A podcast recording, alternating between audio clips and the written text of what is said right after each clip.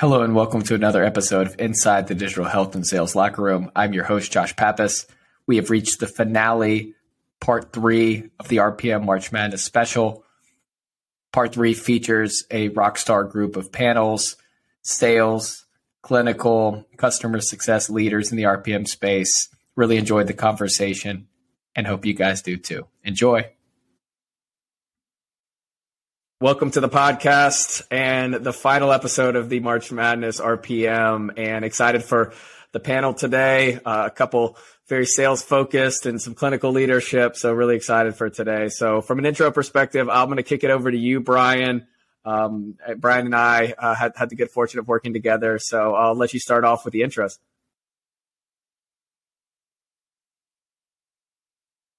Perfect. Thank you, Josh. Uh, yeah, thanks for having me. So, uh, my name is Brian Brugger. I work uh, with Biofourmis right now, and um, Biofourmis is a, a tech-enabled care delivery company. Uh, we've developed some digital therapeutics. We really deliver virtual care across a range of uh, medical conditions, uh, patient acuities, and, and, most importantly, different care settings as well.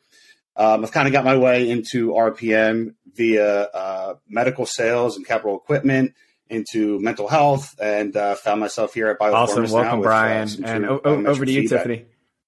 Yeah, hi. Thanks, Josh. Um, my name is Tiffany Wyatt, and I am um, a registered nurse, and I work at Optimize Health, which is a remote care platform that um, specializes currently in remote patient monitoring and, and in remote care in general.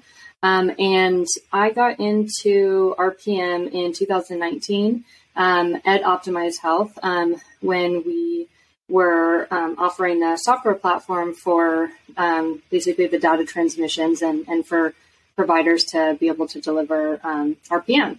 And so currently I'm uh, the director of clinical operations, where we have built out a managed service offering uh, for a clinical team uh, to support the uh, customers and providers even further. Welcome, Tiffany, and finally over to you, Ryan. Hey, everybody. Uh, Ryan Fox. Nice to uh, nice to be speaking with you all today. And Josh, thanks for the opportunity to speak on your podcast here. Um, so I work with AMC Health. We're one of the oldest remote patient monitoring companies uh, available in America today. So we've been around for about 20 years. Um, we don't really like calling ourselves a remote patient monitoring company any longer because I think that immediately puts us into a, a particular box. Um, but what we really are is kind of an enhanced care coordination platform. We incorporate clinical services. Uh, we enable patients suffering from chronic illnesses, high risk pregnancies, complex conditions like cancer, behavioral health disorders, depression, mental health issues, etc. Um, and then our, our platform itself is an FDA Class 2 software as a medical device platform, which we feel is a really key differentiator for us in the market. So I know we'll get into a lot more details around kind of um, solutions and you know aspects of uh, the RPM industry as we see it, and especially the direction that we're heading in uh, later. But excited to talk with you all today. Yeah, welcome Ryan, and I'm I'm really excited for this episode because I think that we'll be able to I'm gonna I'm gonna nail you guys down on um, you know some of the challenges on the sales and even you Tiffany um, and kind of your blend from the clinical and sales uh, and, and kind of delivering some of this remote patient monitoring. So uh, over to you, Brian. We've uh, heard kind of in the first two episodes some uh, really impactful patient and clinician stories. So um, I'll let you start it off with the uh, with the first segment.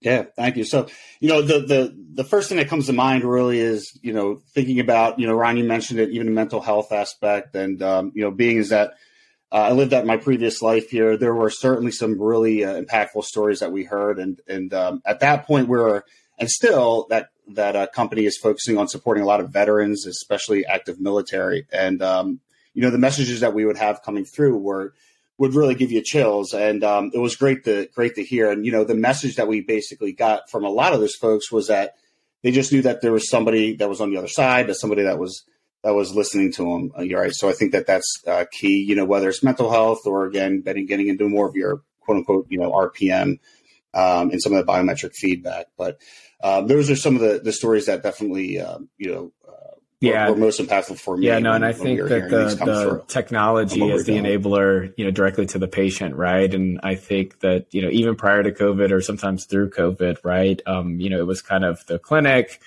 the technology company and the patient, right? And they were kind of working in concert. Um, what about you, Tiffany? And I know that you spent a lot of your, you know, prior to tech years, um, you know, in the um, in, in, in, the clinical care delivery space. So patients are near and dear to you. Um, so would, would would love your perspective.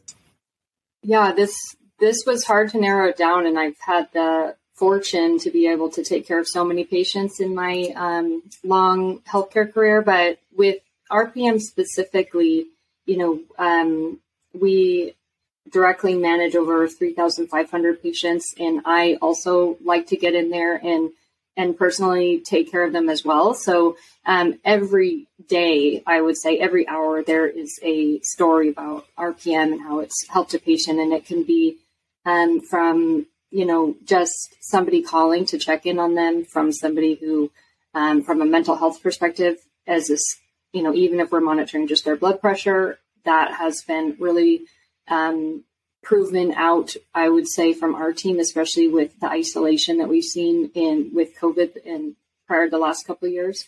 And so, you know, there are so many stories. I think some really specific examples of some clinical um, stories that come to mind are, you know, we had a patient um, who was being monitored for their glucose and it was a glucose of close to 10, which is, is very, very low. Um, and so we, you know, were able to call, we're called the patient. We're not able to get a hold of them. We were, um, you know, called the care team who, um, you know, was able to find their family member and we really, you know, saved that person because, um, what happened was the family member actually took the, the sugar and, um, and realized that that family member needed help and etc. And another one that comes to mind is, you know, we were just monitoring the patient for blood pressure, but we kept seeing kind of irregular heart rates within that was coming through that we alerted the doctor. They got them in for a, um, you know, like a EKG type test and, and they got put into a pacemaker the next day. Um, you know, so on and on, just a lot of stories. There was one where uh, blood pressure was really hypotensive, um, called the patient really rural. They were having a bleed, you know, helped to get them care because he was pretty resistant, you know, just a lot of stories of things like that. And, and those are more of the severe ones, but just an everyday relationship and rapport with the patient to improve their condition, I think is what we see mostly. Yeah. And, and, and that's so impactful because I think even, even in some of these conversations, we focus on the, you know, the challenges or stakeholders, but, um, but yeah, this is, you know, can be life or death, um, you know, for, for you and your team. And I'm sure, you know, lots of different teams. So that's great to hear. Uh, what about over to you, Ryan? Yeah, this is such a great question, and uh, you know, listening to uh, a couple of uh, your other episodes, um, I think everybody gives the same answers, which is RPM works. We we know that there are numerous success stories out there. Um, we're really fortunate over a 20 year history here, and being one of only two authorized vendors to operate with the Department of Veterans Affairs, working with payers, working with providers, you know, small FQHCs, all the way up to large academic medical centers. We see such a wide range of handwritten letters coming into our warehouse, you know, thanking us, thanking our care managers, thanking our team for helping provide support for their loved ones. Um, it, it, really is impressive. I mean, we could go on and on and on about the, the variety of different use cases and the success stories out there. Um, but I also wanted to mention we also get um, success stories from clinicians, and it's really important whenever we talk about remote patient monitoring. It's not just the patient aspect; there's the clinician aspect that's really incredibly important here. So helping to improve their lives by minimizing work fatigue and all the data that's being generated from these RPM programs is equally as important. Yeah, couldn't agree more because the clinicians are, um, you know, kind of with those patients on the front lines. Um, well, good. So we're gonna um, we're gonna get into some questions, and I'll start it with you, Ryan. So when you think about it, and I know you alluded to it. Um, you know, question number one is kind of how how is and, and how can RPM be integrated into um, you know the broader healthcare system with kind of the EHRs or clinical workflows and uh, I'm going to, you know, pen pen you and Brian and maybe even Tiffany on, you know, kind of talk about that conversation even before it starts on the front end from a sales perspective, how important that is, and um, you know, how are some of those conversations, um, and how are you able to get past some of those barriers? So I know I just threw a lot at you, but I'll let you uh, kick it off, Ryan. Oh man, Josh, you, you asked and, and you used the word that is, is kind of just the, uh, the, the big buzzword in the industry right now that nobody has an exact definition around, which is integration. Um, you know, for us, I think we think about integration in a couple different ways. There's EMR integration, which is what everybody asks for, right? They always that's always one of the first questions we get is, do you integrate with your EMR? We'll get to the get to that in a minute. The other piece of it is actually integrating what it means to be providing remote patient monitoring services into our clinical offering. And so there's a there's an aspect of clinical workflow here that also needs to be discussed. So whenever we get to the point of talking about integration with, especially with our health system customers, we're talking about the clinical workflows and integrating that into the EMR environment. Nobody wants another username password to remember. Nobody wants to go into a different platform. So really enabling those clinical workflows to be driven out of the EMR, um, but then also leveraging our, our FDA Class 2 software as a medical device platform in a, in a seamless way in their EMR to minimize that alert fatigue, help them focus on the right patients at the right time and on the right data at the right time. So we, we kind of tackle it in a number of different ways, but really it has to start with each individual organization. You have to have kind of a, a lengthy discussion, ask a lot of probing questions to really figure out what does integration mean to you, what's important to you, your physicians, your patients, et cetera, um, and then um, deliver that solution that's, that's more closely aligned with their vision. Yeah, I love the way you put you put it in those in those two different buckets because uh, it's almost like a um, you know a, a, phase out question. Can you integrate with the EMR? Right, uh, the biggest loaded question. So over to you, Tiffany. Uh, and I know you and your team have probably a lot of experience working so closely with uh, the partner providers. Yeah, so you know it's really interesting hearing Ryan because I was going on the same kind of track. Is that there's the actual technical integration that I you know also agree with that can um, be different for everyone. Because um, you know we will sometimes support um, smaller to medium sized practices who don't always have that option who don't always have the most common EHR and, and they still want to deliver RPM sometimes those ones are the ones in most need with the rural population. Sometimes those FQHCs and things. So um, you know I think in that case I you know, for the actual integration into the EHR, it is really important. I think it we still have some ways to go for those all of the billions of EHRs that might be out there. Um, and and I hope that at some point RPM can get to a place where it's just everybody knows what it is. We never have to explain it, and it's so commonplace that you know we can integrate with any provider, take care of any patient regardless of where. Um, but I focus a lot more on the integration within the care team. And so, really be an extension of that clinical staff, the care team, um, to give that other level of care for the patients because there are certain practices, smaller practices, or certain you know type of um, organizations who you know who can't take that extra burden of an operation or don't have that EHR integration option. Um, and so with that, it's it's really um, developing workflows, standardizing workflows on our side to make it the easiest for them where they really don't have to think. You know, they really don't have to create a lot of work to do this. We still do need uh, a lead, you know, on the team to, you know, manage admin things and, and stuff like that. But, um, and really for me and, um, it's always back to the patients. You know, what's best for the patients, what's best for the patients. Because if we do what's best for the patients, the patients will stay in, the patients will be adherent, the patients will um, have better outcomes, and then we have a better, healthier program.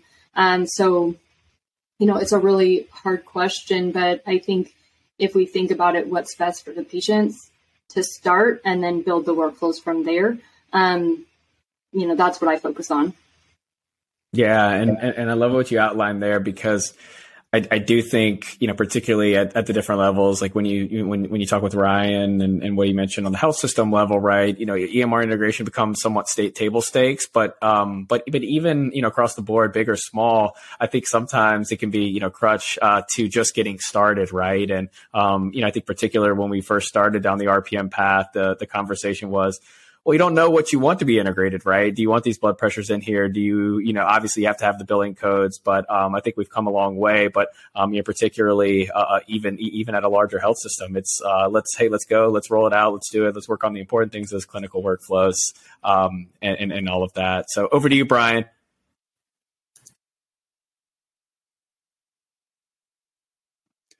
Um, yeah, thanks, Josh. And I know you tried to tee us up here for uh, you know the EMR integration as you as you said that, and I think Ryan, you had a great response, and Tiffany agree as well with the clinical aspect, and you're starting to touch on um, you know the patients as well. And actually, when I you know first heard this, I was thinking more of like you know how do you integrate this into a patient's life? You know, we heard a lot from your previous episodes about ease of use. So you know, you think through it of kind of like redrawing the curve, if you will, if you want to put it that way. So having more of like a flexible solution for the patients moving in and out of various acuity levels. Um, so we always, we really at Biofourmis, we always really say managing the acuity versus the episode of care as much as possible. So, um, you know, what that means is, you know, there's different, it's not a standardized approach to just one episode, but there can be some standardization to how some of that feedback is, is coming back into the EMR if you want to look at the integration that way. Um, and then the, the second piece there is, you know, what type of data can you ingest and and put bring into like a single pane of glass or a single view as well because that'll really help you know as we talked about the clinician burdens as well. So that's kind of how i was thinking about it some of that integration if you will yeah and i think it's um, super critical and, because and the patient, patient doesn't know kind of on the back end and, and, and nor that shouldn't they but it should be a seamless experience. But um, you know a lot of times and i'm sure for, for for all of you guys you know prior to maybe some more streamlined programs the patient was literally questioning why are they getting all of these different devices and um, you know i already got this i'm already on this even within the same health system right? Where you know to them they're thinking of um, i just want to be on remote monitoring that sounds good um, some confusion there. Well back over to you. Question number two i think is going to be um, just, particularly this yeah, yeah go ahead ryan. And I jumped in? Just you know, I, I, just wanted to add one one piece to the EMR integration piece that I think you know maybe the listeners need to um, take into consideration organizations always ask for EMR integration, um, and I think that means just dumping vital signs into an EMR platform, and that's kind of the end of it. And they don't always think about the, the repercussions of that. It, you know, there has to be you know, right now the definition of RPM is remote patient monitoring, and it really should be remote patient management. You need to be doing something with this data, and so EMRs are not optimized for RPM type of data, right? What happens if the patient stopped taking their readings three days ago? What if it's a low level alert and doesn't require clinical intervention or you know waking up a physician at 2 a.m. to respond to something? But instead, a survey could go out and ask patient to you know answer some more contextual information to help that clinician make a better decision. So EMRs are not the end all be all um, with this you know integration topic. It is it is table stakes, and I think every RPM platform will immediately say, "Yeah, we integrate with your EMR." You really have to ask those kind of more more challenging questions of well, okay, well, what happens in this instance? What do we do about this data? How do we manage that data? Um, last thing we want to do is contribute to alert fatigue, and, and that's where we spend a lot of our time talking and designing integration with health systems. Mm-hmm. Yeah, it's so spot on and, and, and, and, and so, and so important, particularly on the alarm fatigue so that they don't view RPM as, you know, something else, right? It's actually a value added. Um, and speaking of value, um, moving over to question number two, and I'll start with you on this one, Brian. Um, you know, so I, I, think one of the things we have talked about a little bit is you know, how you can quantify from a fee for service or value perspective. But, you know, from a number two perspective, um, like how can we measure the effectiveness of RPM programs? And uh, I think you know, particularly like the concept of ROI, right? Both, and I'm interested in Brian Ryan just in general, like prior to having the conversations around return and, and, ROI, the loaded word, and then also, you know, once these programs get up and growing and on flight, like like where are those measurable impacts? So a lot to chew, but I'll let you start there, Brian, which whatever way you want to go. Yeah, beautiful. Well, you know, I know it's not necessarily a fee for service aspect, but you know, just to, to kind of kick it off, all of the success stories that you just heard and you heard from the previous episodes as well are just so important. And like Ryan so astutely put at the beginning, you know, this this works. I think ultimately you're going to start seeing just patient champions um, coming out, you know, as this starts to kind of becoming, like you said, more more mainstream. But uh, you know, uh, the salesman in me, I guess, always says, you know, it depends on your definition of you know your ROI and, and all of that. But it can be anything in my mind from you know uh, what we used to do even at Neuroflow. So being able to identify an, an F code, for example, and and create a more accurate RAF score right there is money, and that's that's that's still driving um, engagement from the patient, so supporting the patient and the mental health aspect. all the way to kind of what we're doing here at Biofourmis and starting to do more of, um, you know, leveraging some of the RPM for an early discharge program and giving the confidence, um, you know, to those health systems that we can then support their patients. A lot of what Tiffany said before. So the clinical support team, our virtual care providers, being able to uh, to um, to to give the confidence to the health systems again that we're able to support them in in these really impactful um, ROI journeys. So um, you know, not to mention even just creating access. And for some of those really, really nice and, and lucky health systems that have embedded or co-located health navigators or social workers, again, all you're doing is basically able to, to, to create more access there, um, be able to watch trend lines for patients, and then be able to work at the top of your license. I mean, I know we all have said that and everyone's heard that, but again, it's so, so important. So if somebody takes a step back and starts to look at that, uh, you're really talking about some, yeah, some real value. I, I always envy when I, you know, look in other industries and, you know, they talk about return on investment and, um, you know, here, here's the ROI. And it is sometimes in certain industries pretty clear cut, right? But, uh, take a look, you know, particularly with the health system and, you know, once you go through the, the weeds, you're like, oh man, like there, there's a lot to unpack here. And sometimes this can't be transferable to, you know, much less another service line within the own health system, right? Um, so it can be, you know, can be difficult. So I think that, you know, the, the good ones are able to, to dig, dig a layer deeper. Um, so what about you, Tiffany? I know that you guys, you know, quantify a lot of value and, uh, you're, you're kind of help on, on that value as well. Yeah, I think I was going to say again the same thing, and Brian was really on point when he says like, "What are we defining as ROI?" And I think it's you know super complicated because healthcare is complicated, and um, I think in general for the outcomes, like measuring the effect- effectiveness of the RPM programs, ideally the best thing to do would be to measure the clinical outcomes of the condition that you're monitoring. And for instance, if you're monitoring, you know, glucose, and you know, you can take their A1C at you know onset um, at the beginning of the episode of care, and then at three months, six months, and so on. And, and that's a really um, great data point to see that it goes down, and you can show that with you know RPM. You can do the same with averaging like systolic and diastolic, and and then there's all of this you know subjective, objective data that you can take from patients, where you know just the patient saying, "I really love being on this program. It has really helped me. I'm eating better." So we hear all of these things, and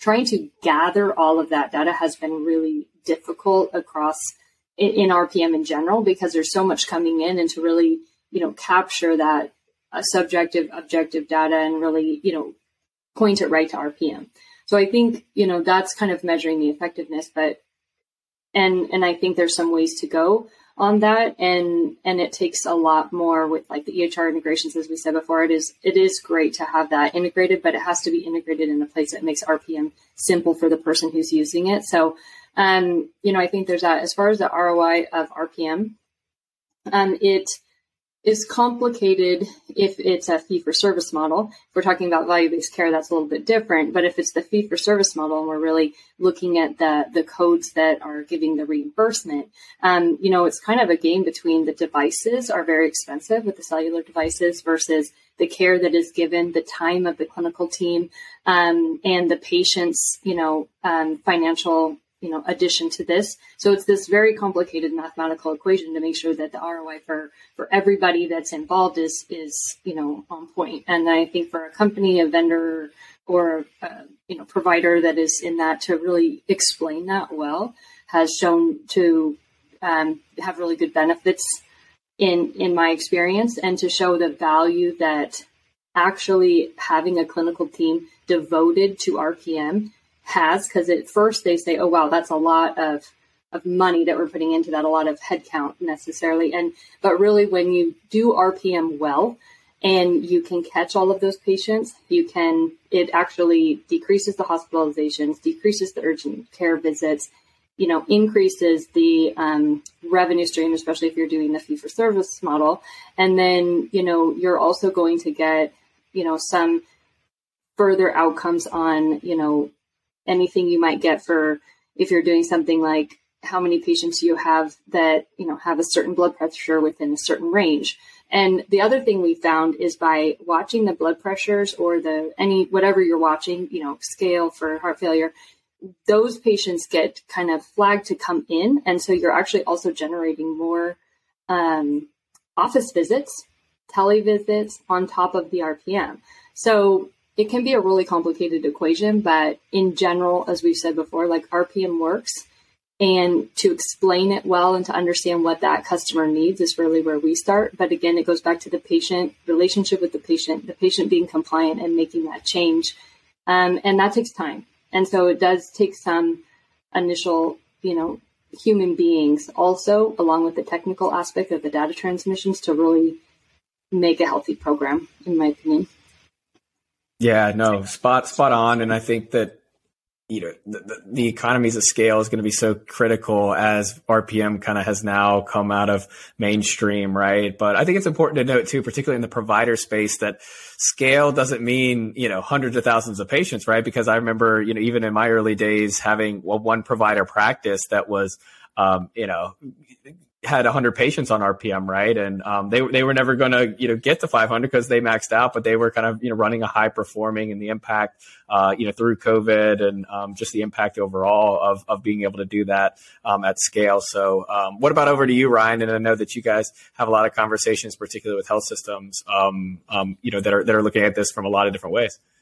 Yeah, yeah, we have, we have broad experience on the ROI side, um, and we, we do have some peer-reviewed and published um, journal articles over the years, kind of documenting various different aspects of ROI. Um, because we have different customer types, um, you know, some of our arrangements with payers include fully at-risk models, shared risk models. Um, you know, where obviously that is a much cleaner math equation or algebraic equation with those payers that doesn't always work with some of the providers that we work with. And um, you know, to Tiffany's point, that's really where you have to have these conversations with providers. They have that proverbial, you know, one foot on the dock, one foot in the canoe uh, approach. Now, some some you know that canoe is very close to the dock, and others that canoe is very far away from the dock. And so you really have to kind of figure out just how much risk are you taking on. Do you have your own health plan? Are you a payvider? If you're if you're a health system and you're looking at fee for service codes, that's just one small piece of it, and it, it really doesn't work for the health systems when you're coming at it from a fee for service angle. There's the you know, Part B issue. There's the you know roughly half the state Medicaids uh, actually cover RPM, and then when they do cover RPM, it's very different state to state. So not all um, health plans themselves are covering it. So it's a it's a very tricky question. Um, and then also just you know, when it comes to fee for service codes, there you know, there's just this little small MAC meeting that happened a couple weeks ago of the Medicare audit contractors, um, and you know, there's the the industry right now is speculating that there likely will be um, some local coverage determinations coming out of those meetings, which I think we're going to see some shakeup on the fee for service side of it. So it's it's going to make this ROI aspect that much more difficult. But taking a step back, you can evaluate ROI in a number of different ways. It could be hospital readmission reduction programs and just avoiding the penalties from CMS. It could be that maybe you're offering RPM at no cost um, to your patients, you know, and, and, through your program, you're not purely looking for any kind of fee for service reimbursement. You are trying to increase that throughput, increase those touch points, try and prevent those poor outcomes. Or maybe you're taking the aspect of uh, you know, long-term clinical education by providing uh, diabetic patients or people with diabetes, I think is the more um, PC term these days, of you know helping these patients become more educated about their chronic condition to prevent those poor outcomes long term, which then helps that health system go back, renegotiate a better contractual rate with their health plans or enter into bundles. So ROA can go into many different models, and we're contracted in those variety of different ways across the ecosystem today. Yeah, no, I, I could, couldn't couldn't agree more. And I think that as um, we're, we were have all been in um, you know those conversations, right? Um, it becomes you know super critical. But I think also too the um, the the companies, you know, like all of your guys' companies, separate themselves is uh, the ROI on the pull through, right? Like the, the almost the value um, realization uh, can be can be just as important uh, than, than, than numbers on a spreadsheet, right? And I, I think that there's a lot of um, you know good work being done there, and it'll be interesting to see how. Um, I'm I'm really interested in follow. I don't know if you guys have any perspective on it as as, as a bonus question on you know the, the value based arrangements right like like when do you think that you know we'll we'll realize you know some of this is it going to be you know 6 to 12 month 12 to 24 month i know that there's lots of different um, variations of some of these contracts but um, I, I wonder, Ryan, in kind of your, um, you know, not to put you on the spot, but in, in, in, your experience or, you know, Brian and Tiffany on some of these, you know, value organizations or, or contracts, right? Like when is that kind of, you know, point where it's like, all right, you know, this is either, you know, super successful or we're not going to do this anymore. Um, and I know it can vary, but I'm interested in your thoughts on that. Well, look, I, I, think it's already happening, and I think it's been happening for a while, um, which is transitioning the financial risk from the payers back to the providers. That is the, the theme that's happening. We're seeing that in the form of bundled payments, um, you know, the, the BPCI arrangements through CMS for you know, hip replacements and things of that nature, cardiac procedures. I mean, we're already clearly down this path of no longer just dipping our toe in the in the bundled payment or value based care world. Um, I was on the phone with a rather large integrated delivery network yesterday, and uh, you know they just explained by the end of this year they expect 50% of their base to be at-risk lives in some way, shape, or form. So I think you know we, we can look at some very big health systems like out in the western half of the country, and we probably all know who I'm talking about without saying the name, that are very, very good at this type of model. It doesn't work for everybody, and certainly there's geographic aspects to this. Uh, but I, I, think we're already seeing it come through, and um, I think we're just going to see it pick up. COVID helped, um, and that's maybe the silver lining from COVID is that we've finally proven that this virtual care, in-home delivery of care, is a viable model. Um, it's not all about the fee-for-service codes. There are other aspects to it, and uh, now it's just kind of a matter of putting additional reimbursement support behind these models to uh, to foster that innovation. Yeah, couldn't agree more. All right, so we'll we'll flip over to the uh, you know the, the one of the final questions. Um, so I guess the evolution of where you guys see this going, right? Um, you know, so the blend of either AI, um, you know, hospital at home, other use cases. Kind of where do you guys see outside of uh, some of those trends? Um, kind of where are you seeing your customers, you know, pivot to or maybe ask? Um, that's kind of RPM plus, right? You know, some other services that they're asking for. And so I'll, I'll start with you, Brian.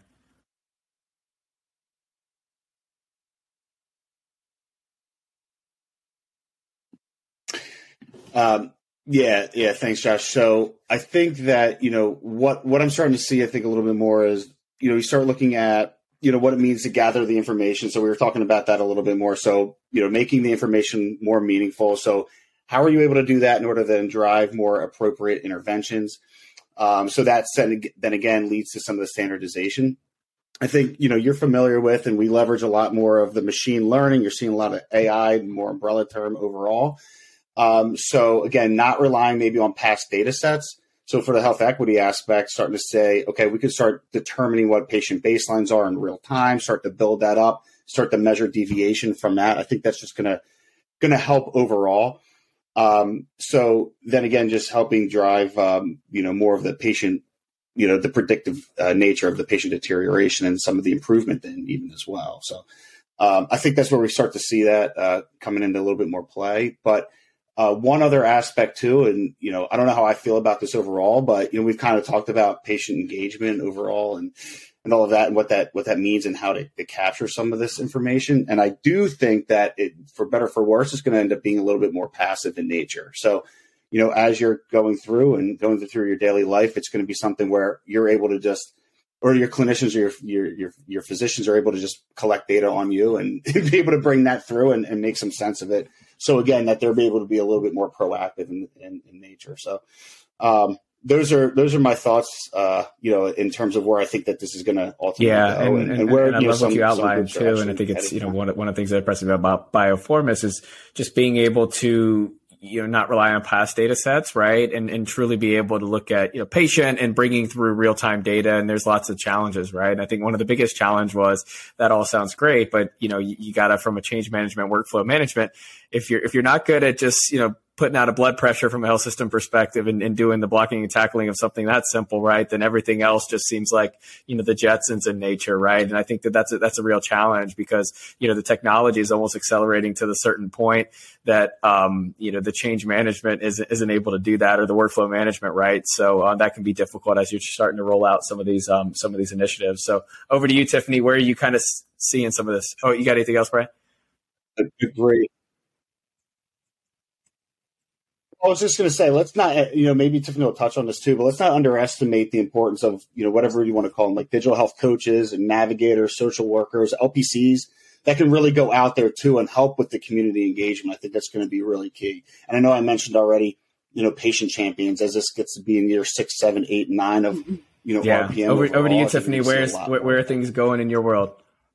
Um, well, you know, looking back a little bit, just from being in healthcare for for so long, you know, it is interesting to see which type of, you know, technologies take on and and go quickly, and which ones still aren't even um, rolled out, right? And so I remember, and this is gonna date me, but I um, was, you know, in healthcare prior to EHRs and prior to radiology films actually being, you know, in the computer. And so one of my first jobs was being a radiology film librarian, where I'd go and take all of the radiology films and hang them. And while I was there um, working, you know, in the summer, I, um, you know, they moved to this computer and it was like mind blowing. And that was one of the first reasons why I got so into kind of technology and healthcare because I'm sitting here taking this card all the way out and bringing it back. And it was like really life changing for me. And then that took, that was great. It got integrated and it was just, it made the lives simpler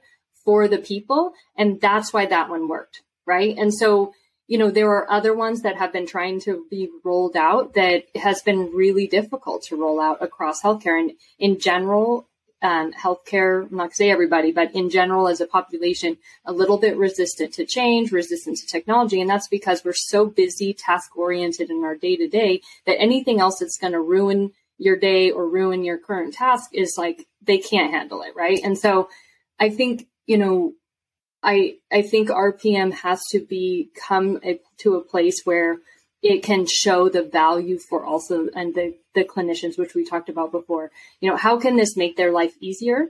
How can this um, take time, give time back to them? Um, and I think if we can, you know, really nail that, you know, RPM to show the clinicians and have buy-in from them, we'll see that it is going to go quicker across, you know, the healthcare span. But on that note, because of the timing that RPM rolled out, and then because of you know unfortunately COVID, um, we really did see an acceleration of RPM um, that I don't think we would have seen if if that wasn't there. And so with that, I think we're already on this you know quick treadmill of RPM and and keeping the momentum. I think is going to be really really important. Um, and specifically with RPM because of I'm really close with the staffing shortages because of all my, you know, really close friends and, and things have been in healthcare, you know, we have to find a way to, to take care of patients in a different way. And also patients want to be at home. They really do. They don't want to be in the hospital. They don't want to come into the office. So I think because of all of those things, RPM is going to um, stay and RPM is going to become more important in the day to day. And it's just really finding how we can make it easier also for the clinicians and for the patients, right? So an example of like a cellular device is, is a way easier for a patient than a Bluetooth or not doing anything, uh, like Brian was saying. Um, so that's where I see it going. Um, and I see it going faster than some other technologies that I've seen. Um, and, and I hope that we continue to move in this direction in the right way for patients, payers, providers, and, and everyone involved, um, and especially the clinical team that's going to have to be managing this. And one other point on Brian's with all the data coming in, it reminds me of, you know, if a patient's wearing a Holter monitor or in like a sleep study or something, there is a ton of data to go through and, and there are often human beings doing these things. Or I used to be a tele, you know, I was an ICU teletech, you know, that we're just not in a place right now in healthcare where we can gather all of that effectively, it's still humans doing this. And so AI is going to be really, really important if we, if we need that because you, it won't be a financial model for anybody if you need that many people to sift through all this data. Um, so that's where I see it going. Um, from my, my past experience and, and forward. And then the value based care model with a holistic care, I really do see us going that way. Um, and I hope that I, I see it even grander with this preventative care, holistic care model um, sometime in my, you know, career. It'll take us a while to get there because it again has to show the value financially in different ways. But I do honestly believe if we can do preventative care measures um, and holistic care for the patient, it's it's going to be better long term. Yeah, couldn't couldn't agree more. And we're not talking about that long ago. 2019, I believe, is when Tiffany and I were sitting in a primary care doctor's office together, and he looked at me and said, "Josh, you know what? I'm probably going to retire in a couple years, but this is the right thing to do. But I don't know. Medicare is not going to, you know, I'm going to buy all these blood pressure cuffs and uh, I don't know if this is going to be around next year, right? I mean, um, it, it seems kind of you know far fetched to think, but on that acceleration, I mean, uh, we were having those conversations in 2019, and I think um, it was it was a real I gotcha to for a lot of you know kind of you know come and go fad Medicare programs, and so um, yeah, yeah, certainly not a, not not a positive, but one of one of the nice silver linings was um, you know that that RPM and some of these innovative doctors, even at that time, became you know almost a lifeline for their for their clinic and the shortages, and uh, that cellular cuff was kind of the connection to the patient. So uh, it, was it wasn't even that long ago that that was a real. Uh, you know, real fear. Um, so over to you, Ryan. Kind of where do you see the evolution going um, from kind of you know where, where you guys sit? Yeah, you know, I, I um, agree with Tiffany's points. Certainly, you know, from kind of a, a provider um, office, primary care physician office uh, perspective, I, I, think these health systems are facing, you know, a, a similar challenges, but a little bit different. Um, you know, the, the, health systems at the time COVID uh, happened immediately had to change overnight.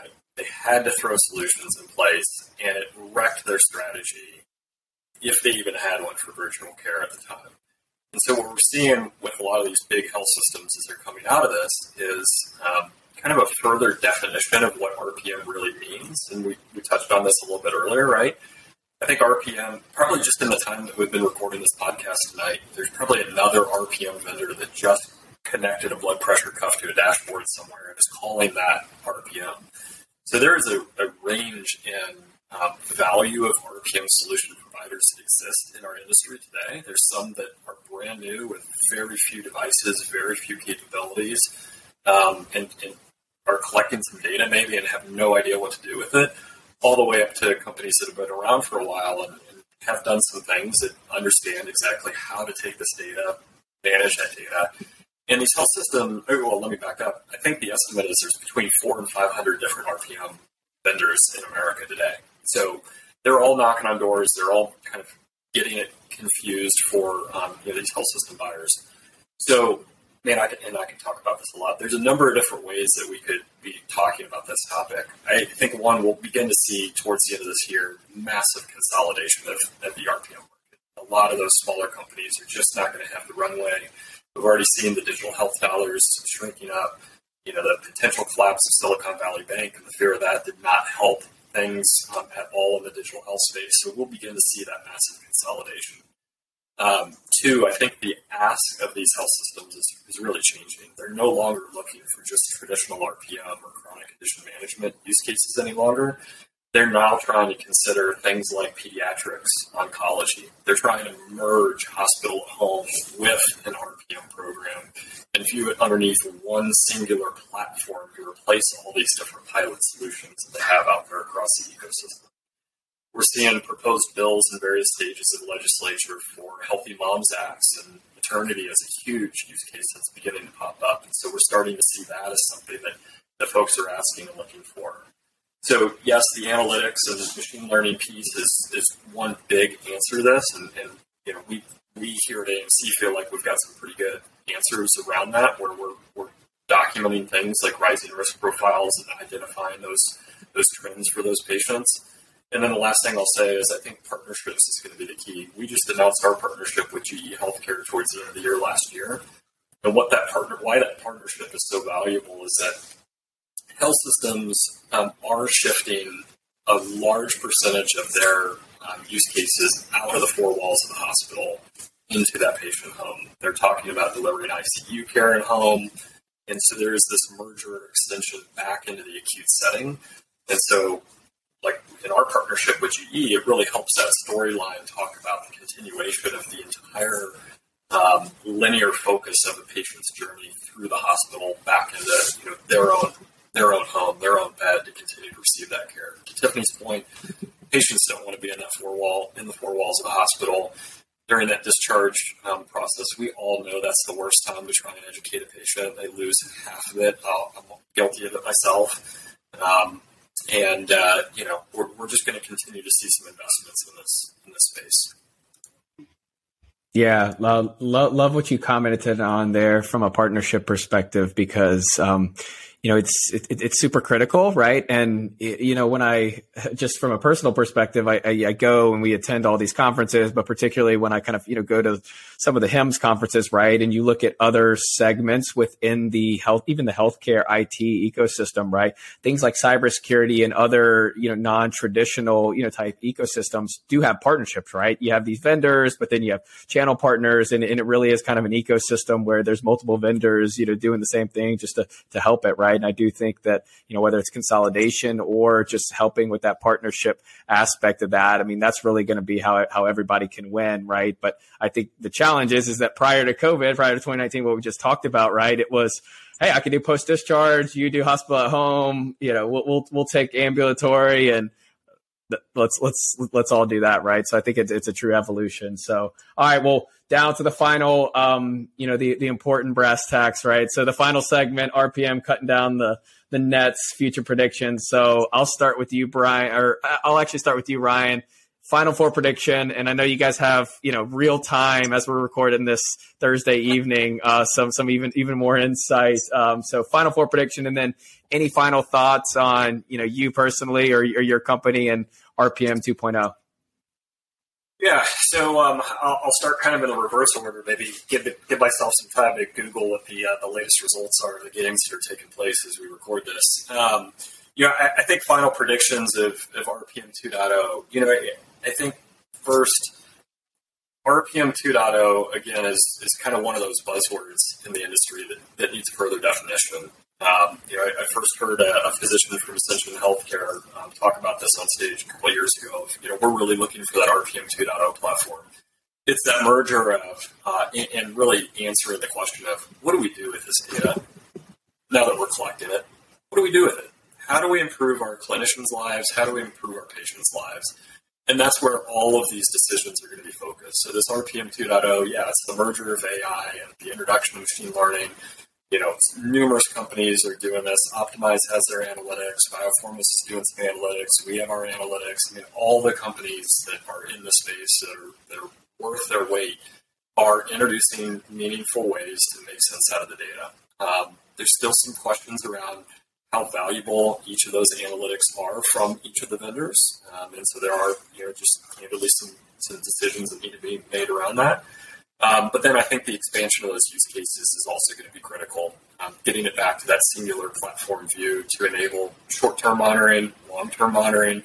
RPM is not just chronic conditions anymore. It's not it. It's it, you've got to be managing depression, PTSD, suicide risk, um, SDOH issues, um, you know, food availability, things of that nature, all under one platform these days. So that's I think uh, I think where we're at as far as my final four, um, I think I would love to see uh, the Zags, Gonzaga, Houston, uh, Kansas State. And by the way, I am a, a, University of Kansas fan, so it does kind of pain me a little bit to say Kansas State, but I'm going to throw that out there anyway. Um, and then, of course, Alabama. So that's my final four. Perfect. And we'll make sure that the Kansas State goes viral and I'll send it to all, you know, your KU buddies um, at some Thank point. You. So no, I appreciate it, Ryan, and, and really, really insightful. So over to you, Tiffany. Final four and RPM 2.0.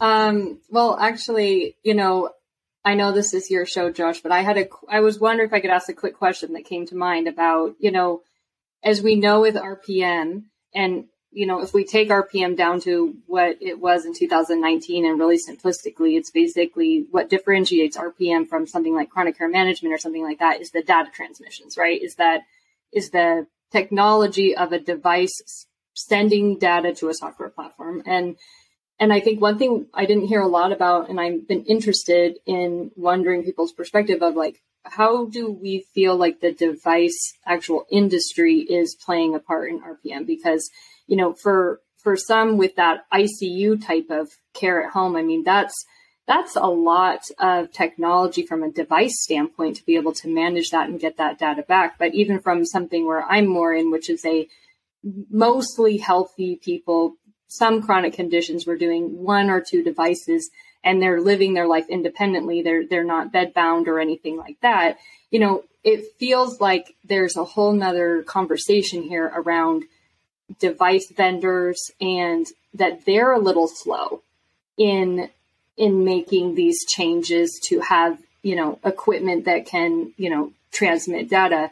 Um, and and the actual equipment that they do have is is not hospital grade at this point. Maybe it is and i'm not in that kind of space of the in home but you know i'm just kind of curious of as the last question sorry josh of like where you guys think that is playing a part in in hindering rpm from moving forward no, I love it, Brian. Why don't you start there? And Tiffany, you, you are a way better host than me, so let me know if you want to take it over. No, no, no, Brian. Let's Brian. Let's let's let's start it. Then we go to Ryan, and then I have some thoughts on it too. So let's start with you, Brian. I love it.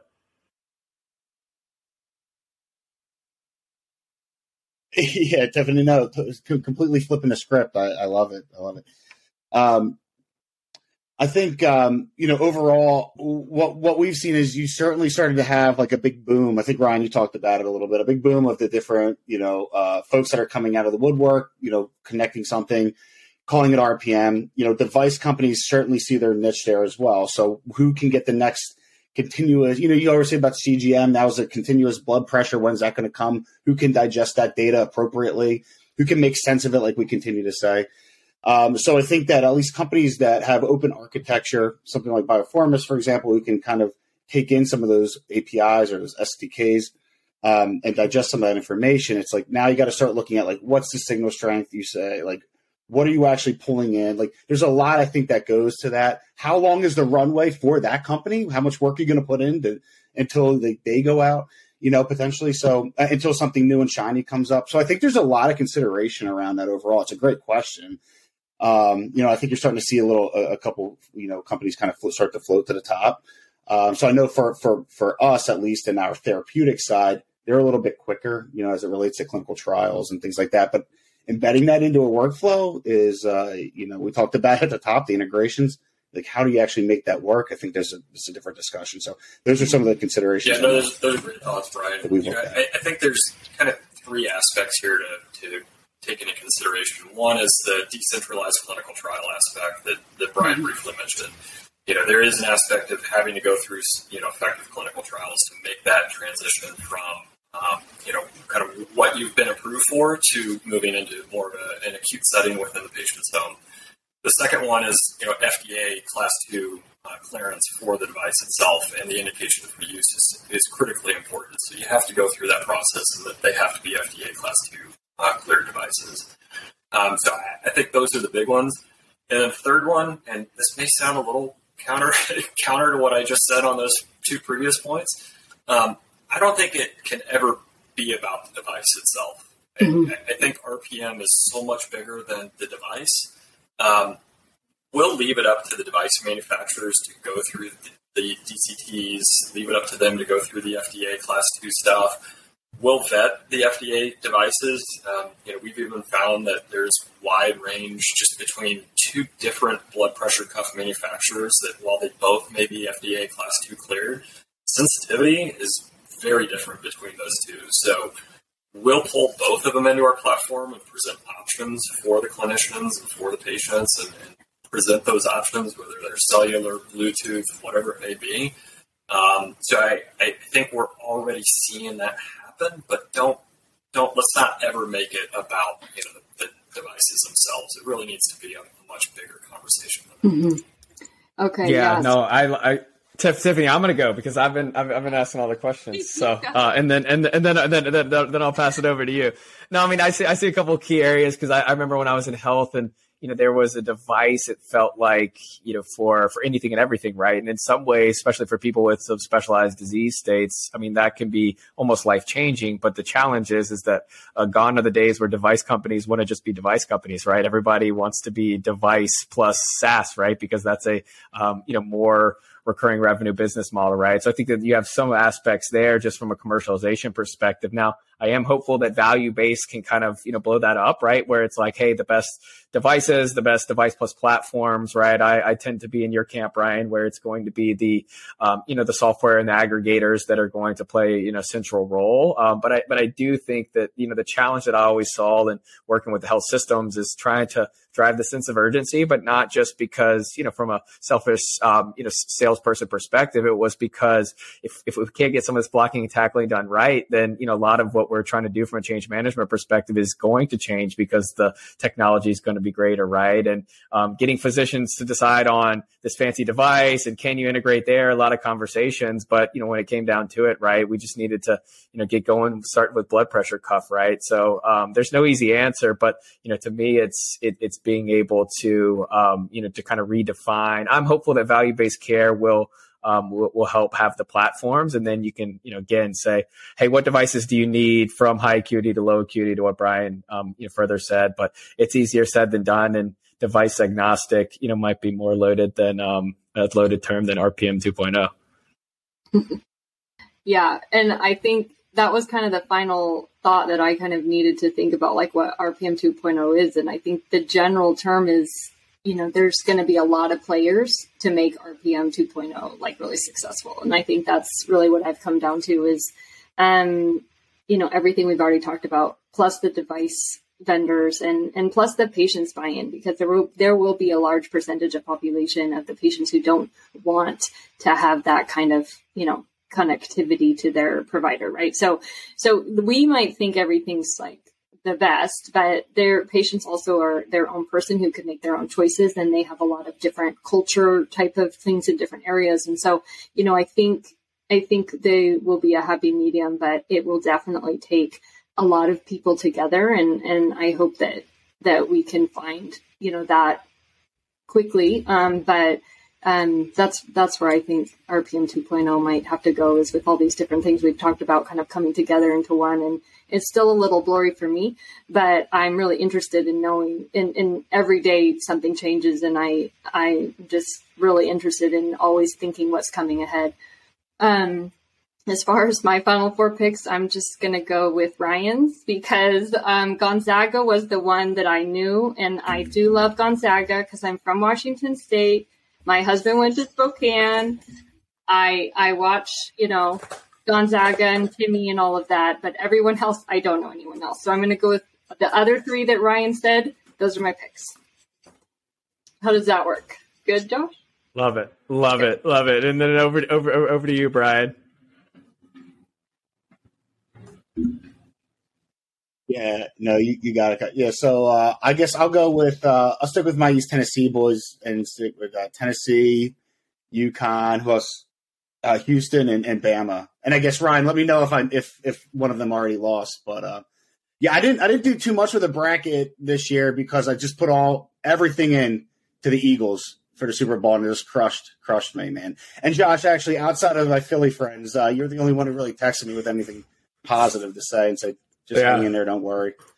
Oh yeah, so, you know, I'm, I'm, a form of uh, you know blocking and tackling, uh, you know, behavioral health there for the Eagles. Um, you know, in, in, in intervention with you. Um, no, I, I, guys, I, I really appreciate all the perspective. I think this is unique perspective because you know a lot of times, um, you know, both from a clinical perspective, but then also to we're all on the front lines of the conversation to you know help help, help make this possible with uh, you know in your case Ryan lots of health systems the VA you know Brian you guys with the health systems and then Tiffany kind of within the practice space right so um, with with all with all the talk right you guys kind of you know you and your teams make it happen so uh, appreciate you being on the podcast and uh, look forward to following all the different companies success thanks so much for having us thanks Thank you, Josh. Great stuff. Thank you for listening to another episode of Inside the Digital Health and Sales Locker Room. We've completed our RPM March Madness journey. Thanks again for listening and for all of the panel guests. Really exciting to see all the innovation and make sure to subscribe and share the podcast as we follow some of the state of RPM in the newsletter, but then also too, we'll make sure and reconnect and stay connected with some of the guests that were on the podcast and follow some of the companies that were mentioned in the podcast.